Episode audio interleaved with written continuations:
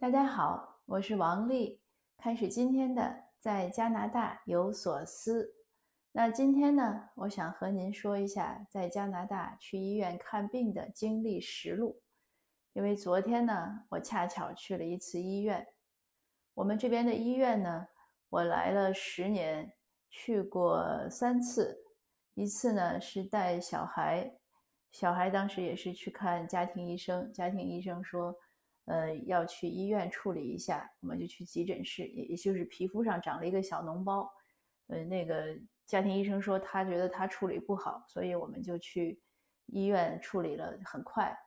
呃，还有一次呢，是两几年以前，呃，也是我也是去急诊，因为早晨起来突然发现腰不能动了，那一次在当时自己是很惊恐的，就是完全被卡在那儿，就是。本来是要起床，然后起到一半就就卡在那儿了，就不能不能坐也不能站。当然后来知道是那个肌肉强直，但是当时呢不知道，所以当时是觉得异常的惊恐，也也就理解为什么老年人有的时候你看他弯腰弯不下去，可能都是肌肉啊或者这个一些主要应该是肌肉的毛病。那当时我完全不知道怎么办，而且那天家庭医生休息，我们就直接去了急诊。去急诊呢，呃，他那个登记什么都很简单。那个接待员呢，他其实会，我后来观察，他是会根据你的状况的，呃，紧急与否来排你的顺序。所以虽然我去的早，可是他一直没有排到我之前有小孩子就是头被破了的呀，还有救护车送来的呀，还有一些就都是比较紧急的。那我大概等了有一个多小时。那等的过程中呢，那个那个肌肉它慢慢就缓过来了。后来我就自己能走了，所以到我就自己走着去，就是医生轮到我的时候，我已经可以走进去了。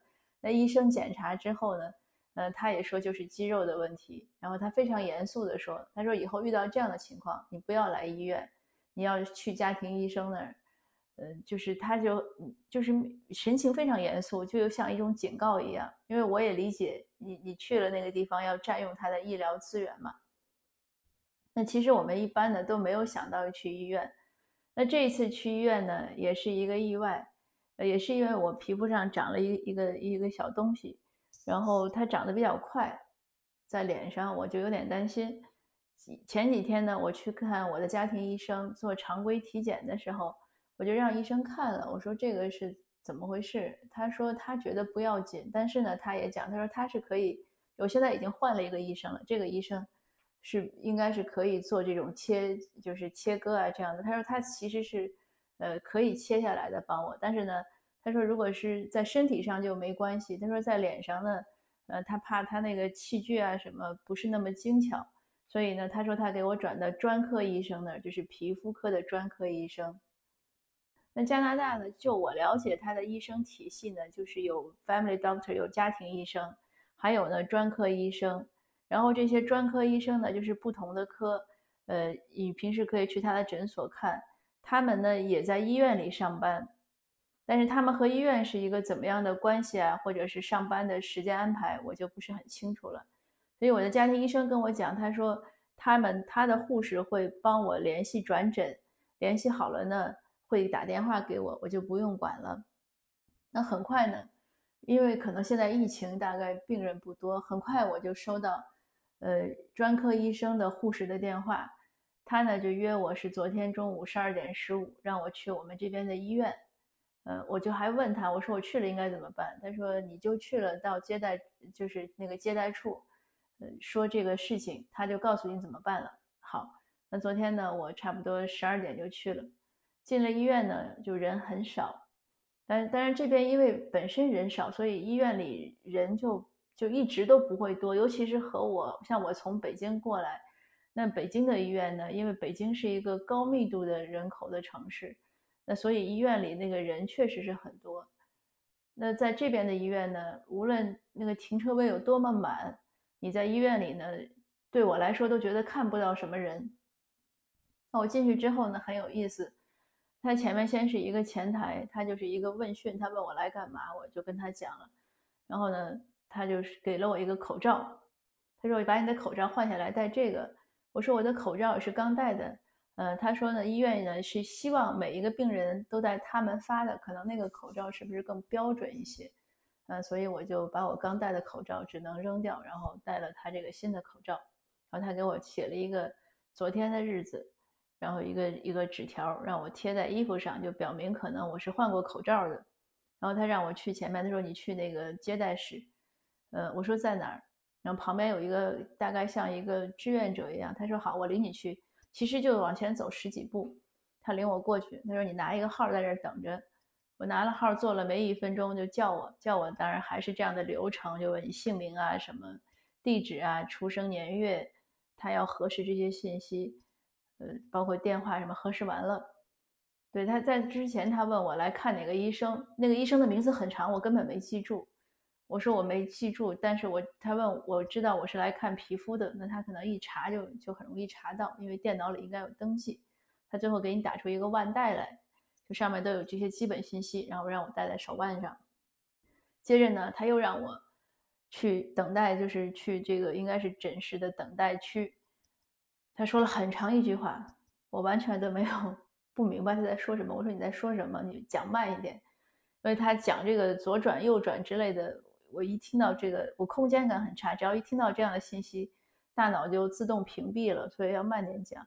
然后这个时候呢，正好过来一位一个工作人员，他可能也往那边走，他就直接问那个接待员，他说：“他说你要他去哪儿？”然后那个接待员就告诉他了，他说：“那行，你跟我走吧。”他就带我走，也是就是顺着路，其实走那么一截就到了，就是到一个接待区。那我就在那个接待接待区的椅子，当然现在是疫情嘛，都是。要社交安全距离，所以他都有，就是每两个椅子就都要空着，他都绑好了，不许你坐。那只有几个椅子可以坐，可是也没有满，就人也不多。那我就坐在那儿等。其实我耐心呢还是有，而且我是带了工作去的，所以等的时间呢无所谓。可是等了一个多小时。等到我看我去的时候的那些人已经全部都走了，新来的人也都都被叫进去了，还没轮到我，我就有点犯嘀咕。我说这是不是哪有错呀？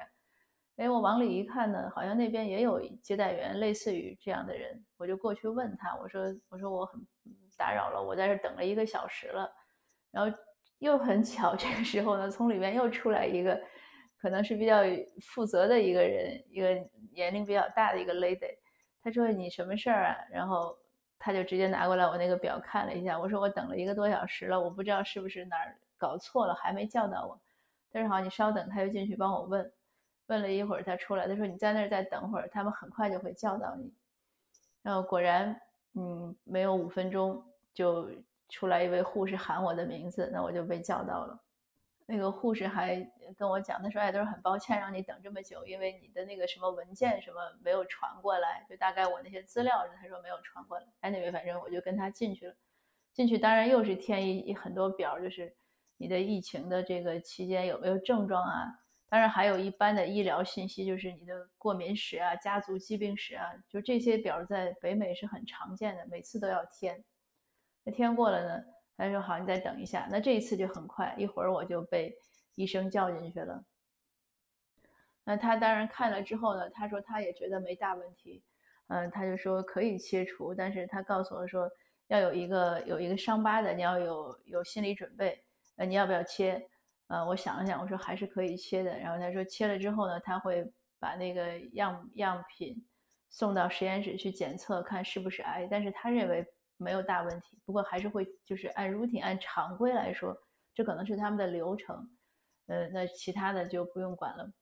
呃，他刚开始第一步大概是打麻药之类的，他让我他说你打完打完针在这儿摁三分钟，你坐在这儿，然后再到外面的等待区，因为当时我是摘了口罩的嘛，那我就在那儿等。结果他刚出去呢，一个护士就进来了，他说你要坐在外面休息区等。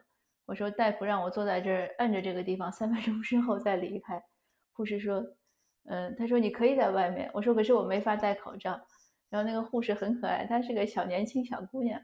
她说亲爱的，我们可以做到的。然后她就帮我把口罩戴好了。她说你看现在就可以了，因为我一只手摁着那个伤那个针针的地方嘛，我就没办法动。那我觉得她很可爱。我说好，谢谢，我就出去。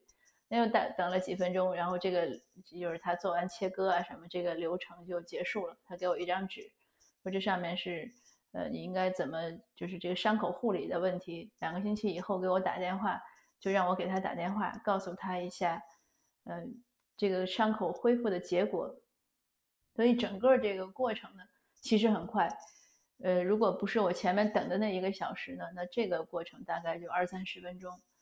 嗯，那我当然也不需要付费了。这个就是加拿大它免费的医疗体系的一个很大的优势。就是当你去看医生啊，你住院呀，所有这些治疗呢都不牵涉到费用问题。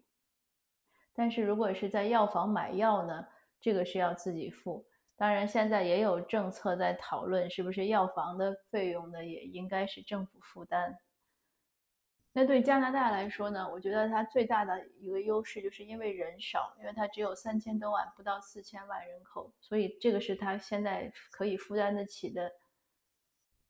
如果如果人口很多的话，这个确实是个很大的负担。那在我等待的时候呢，我也看到，呃，那些来就诊的人呢，有一个是小孩子自己来的，大概是家长把他放在那儿，他在那儿看手机啊，还在写东西。医生叫他，他就进去，可能十几岁一个小男生。那当然，绝大多数都是成年人，还有几位呢是老年人，有的都是坐轮椅的。但是都是他们的孩子，也可能是比如说女婿啊，或者儿子，或者女儿，或者儿媳，总之都是他们的小孩，呃，带推他们过来，照顾的也很，就是很细心，也很温和。我给我觉得他们的那种亲子关系也不错。有一个有一位老者，他看起来很老，大概也许八九十，他小孩看起来可能有五六十，头发都全白了。呃，所以我当时看的也觉得蛮感动的。那疫情呢，已经呃，世卫组织宣布是大流行的，已经整一年了。今天呢，是我们小孩的学校呢会降半旗，来纪念这件事情。这真的是一个没办法的事情，也只能衷心的希望整个世界的疫情呢早日结束，大家的生活呢早日恢复到原来的状态。我们下一周的 Toastmaster 就是那个口语俱乐部的主题呢，就是如果能重启，他说 reset，如果这这个一切都结束了，生活重启，你最大的愿望是什么？说两个愿望，那可能每个人都会不止两个愿望，嗯，也是挺有趣的，好吧？呃，那今天的分享呢就到这儿。谢谢大家，我们下次见。